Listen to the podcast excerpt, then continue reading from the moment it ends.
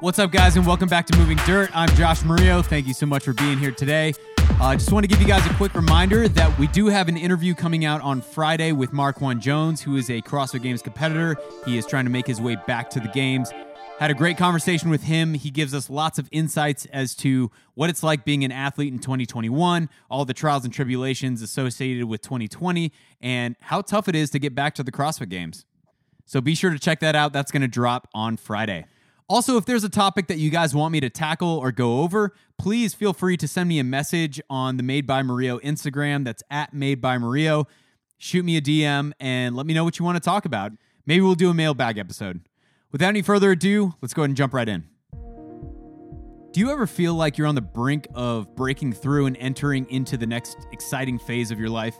I've been feeling that way a lot lately. Given how 2020 went worldwide, and even now with the whole world arguing with one another, it's easy to focus on all the negative things surrounding us. However, something I've practiced for a while now is taking a step back to look at the big picture. Haley and I have come a really long way in our career, I've personally grown so much over the last decade that the person that I used to be is almost unrecognizable. This current period of time reminds me of a few other points in time where the future was uncertain, but I could sense a new positive change taking place. Uh, I felt this way when I first moved to Los Angeles. I felt this way when I started doing stunts full time. I felt this way when Haley and I decided to leave the tour and pursue a career in film and television. And I feel that way now. Every transitional period in our lives, even the ones that give way to the most positive life changes, are typically accompanied by trials and setbacks. But it's the contrast between hardship and success that makes these transitions so special and exciting.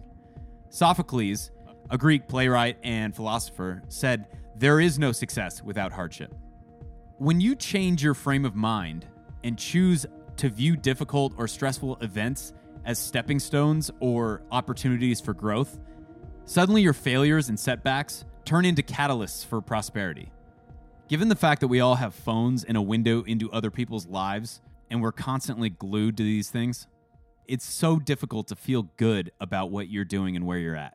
Instagram, Facebook, the internet in general tends to only highlight people's successes, it doesn't broadcast their setbacks as much. And since we're constantly comparing ourselves to other people, it's the easiest thing in the world to look at your own life and resent how things have gone. But the way that you perceive and interpret everything is kind of up to you. One of the best pieces of advice I ever heard was that happiness is no one else's responsibility except for yours.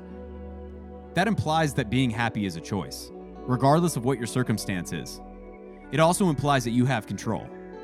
If you're listening to this and you're going through a rough period, I suggest that you take a step back and look at all the ways you've advanced immediately after a difficult time in the past.